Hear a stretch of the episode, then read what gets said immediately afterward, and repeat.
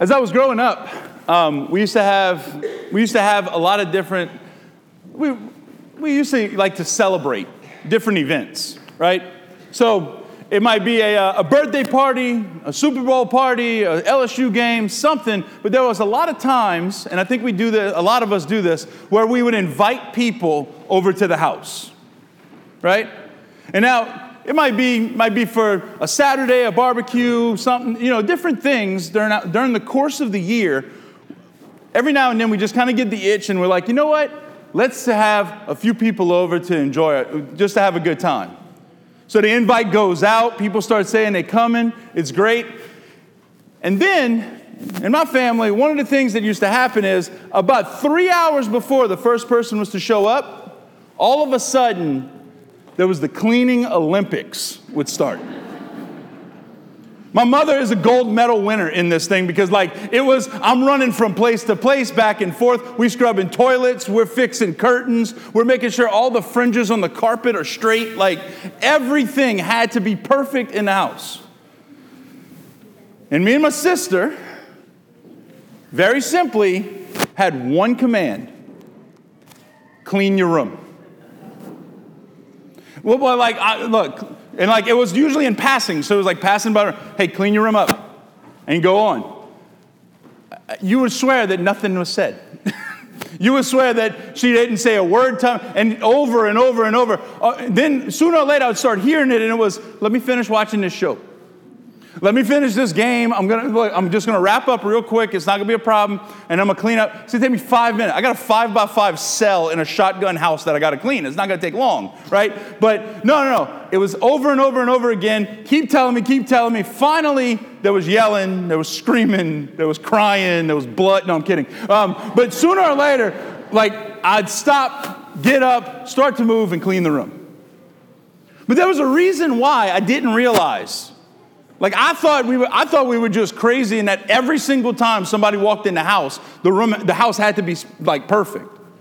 But there was a reason why. Growing up, I, we lived in a shotgun house. It was a small little wooden house. All the doors were closet doors. Like, if you walked into our house and there was a room that was messy, it wasn't close the door and it's the guest room where all the junk is. You could see everything. Like everything about our house was there and open, and you were going to see it. In reality, the, the funny part is, is like we wanted to, like my mom, I think I love her to death. Hey, mom, um, I love her to death. But like, I really think one of the things that she was doing was she was making sure that we put our best foot forward because you can tell a lot by a p- person by how clean the house is. Now, some people probably like, well, I got to go home and clean. But anyway, um, but I think that's what Martha is doing today. In our gospel today, Martha is very simply trying to put her best foot forward.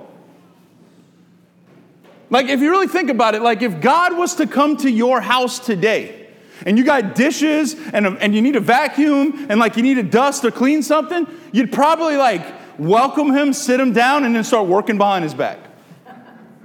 Like making sure that the house was clean because you, he, he kind of surprised you. He just showed up right? Like, I, I think this is something that we all do. We want our house to put our best foot forward. And I think Martha today is showing us something that's not just about our physical house or where we live, but it also tells us something about our heart. That when God comes in, a lot of times we feel like, like, Lord, before you come into my life, I need to put my best foot forward. Before you come into my life, Lord, like, look, I understand you want to come over and like come watch the football game with me and like dwell in my heart like this. I get it. But like, why don't you stay a little bit, uh, why don't you wait outside and let me clean up first? Like, like why, don't, why don't you hold off? Why don't we come next week and, and let me like get my stuff in order first? See, I think Martha teaches us something in today's gospel that it's not a bad thing. It's not a bad thing for us to want to not have a mess. It's not a bad thing for us not to want to be in order and clean and everything organized and put away in our life, not just in our home. But Mary teaches us the better part. Like it's very interesting that Jesus uses that language because Jesus doesn't say Martha was doing wrong. Jesus says Mary is doing better. And what is Mary doing better? Mary, when she sees Jesus show up, she doesn't worry about the mess. She doesn't worry about how the inside of the house looks. She realizes that God already knows how messed up she is and how much junk she's got lying around. She understands that Jesus, when he comes over to, to dwell with her, that he's not judging her by the house around her, but that he's coming to see her. And she can sit and be with him. See, so often I think in our life, before we're gonna come to the Lord, before we're gonna say, Yes, Lord, I'll live your life, I'll do your service, I'll be your disciple in the world, I'll do these different things. Like before I say yes to you, let me fix myself. Let me not have a mess. Because look, I, if, like, you don't understand, I got some garbage. I got some junk that's, that's in, the, in my past or in, in my life or that I deal with, some sin in my life that, like, look, Lord, you might say you want to dwell with me, but I don't know if you really do. And the reality is, is that God, He does His best work. God doesn't do His best work with our strengths. He does His best work when we let Him into our weakness, into our mess, into our junk. God's mercy takes over our life when we let Him into our sin. When we allow Jesus to come into our life and dwell with us, regardless of the mess, regardless of the junk, regardless of all the reasons why not, when we let Him in, He starts to fix. He starts to clean and He starts to work. You see, this is what happens, this is what happens in the, Old in, in, the, in the scriptures. We see this over and over, Old Testament and New. A couple of examples. The first example, we see it with Peter. Peter has weakness. Peter is limited. Peter's got his struggles. Peter got a, a, a bad case of foot and mouth disease where over and over in the scriptures, he says the right thing and immediately does a dumb thing. Matthew 16, he says, You are the Messiah, God with us, the God incarnate, now with us, the Son of God. He recognizes who Jesus is. And six, ten verses later, he's being called Satan. Because I don't know about that whole crucifixion thing. Peter has a bad tendency to do dumb things with his mouth. He, sa- he, he denies Jesus, says he doesn't know him during his passion. And a couple of chapters later in the Bible, he's given a homily proclaiming who Jesus is, and it converts 5,000 people. One homily, 5,000 converts.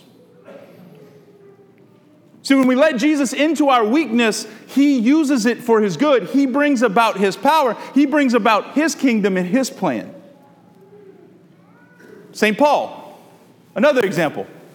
St. Paul, to say St. Paul was zealous would be a little bit of an understatement. To say that St. Paul was a zealot for what he believed in is a little bit of an understatement.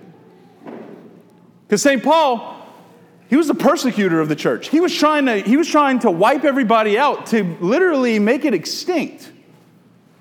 He killed the first martyr, Stephen. But that zeal, when the Lord worked in his life in a powerful and miraculous way, that same zeal that had him persecuting the church is the same zeal that made him go out and spread the gospel and grow the church to numbers that had never been believed. Writing half of the New Testament, establishing all these communities around the area. Paul allowed God into his weakness, into his junk, into his limitedness, into his sin, and God worked a miracle. He wasn't trying to be perfect before. I know, my, I know for me, like when I was, when I, when I first got ordained, in the ordination rite, one of the things they do is that the guy who's about to get ordained lays down in the sanctuary on his face, flat on his stomach. And I remember when I laid down that people had told me different things about who, like what you do. Because going on at that time, the rest of the church is praying the litany of saints. They're singing the litany of saints. Saint Michael, pray for us, and Anna, pray for us. Right? That's being sung as the guy's laying down his life, literally. And what happens, I was, I was laying down, and someone had told me, let the church pray for you, you don't pray. So when I lay down, I'm, I'm doing my thing, I, I kind of I, I relax, I'm at peace, and then all of a sudden, every doubt in my mind that I ever had about priesthood came back. Every doubt that I ever had. You know, celibacy is going to be lonely. You know, like you, you want to you wanna be out there, but somebody's going to come talk to you, and, and you're not going to know what to say to them. You know, like it, it's really going to be hard not having your own family. You know, like I, I don't know if you, you, you really not going to be able to do this alone. And you're going to be by yourself.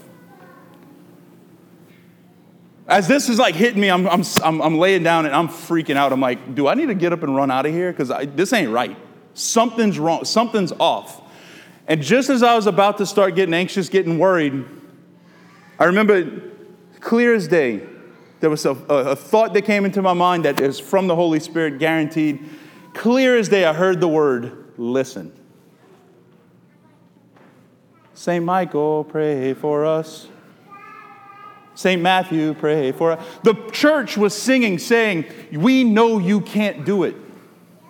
We know you have your mess. And that's why we're praying to God and the saints and everybody to help you in it. Because the reality is, is I'm limited. if, if we got the priesthood of John David Mathern, we got a real big problem. Like, it's the priesthood of Jesus Christ for a reason. And I remember thinking, like, I'm limited. And that means I need to run to the Lord. I need to be rooted in the Lord. Now that that that image may not stick because you like look, I'm not a priest, Father. Like, okay, that, that's really nice that Jesus spoke to you at your ordination. Okay. But every man in here that has a kid knows the day, the first day, the day your son or daughter was born, and you held your first child, and all of a sudden you went from just being husband to now being dad. That it hit you like a ton of bricks, the reality that was just handed to you. And most dads, I guarantee you, in this room, at some point, just let out a big sigh and said, Lord, let me not mess this up. Because we come face to face in that call, in that mission. Like moms, you too. I know whenever you got your first kid handed to you, it, it, it's intimidating. It's scary. Because the reality is, is that we come face to face in that moment with how limited we are, with how much mess we have, with how, with how weak we are, with how small we are. And the beautiful thing is, is that today we hear in the gospel that Jesus wants to meet you in the mess. Jesus wants to meet you in your household, no matter what it looks like. And we don't have to be perfect. Just like to be a good parent, you don't have to be perfect. Just like to be a good priest, thank God you don't have to be perfect. God calls all of us, before being perfect, to be with Him. God calls all of us before feeling like we need to put our best foot forward or put on a mask to make everybody happy, that the first thing we have to do is run to Him and be with Him. The whole mission of Jesus on earth was to show that there's zero limit with how far God is willing to go to meet you. Like he's willing and ready to come into our house, come into our lives, come into our hearts whenever we're ready to accept him. Him coming down from heaven to earth and dying for our sins is because He wants to be part of our life. It was, all, it was all about reestablishing a relationship with us. And today, as we come to Mass, He does it again. That He steps down from heaven to earth to us on this altar.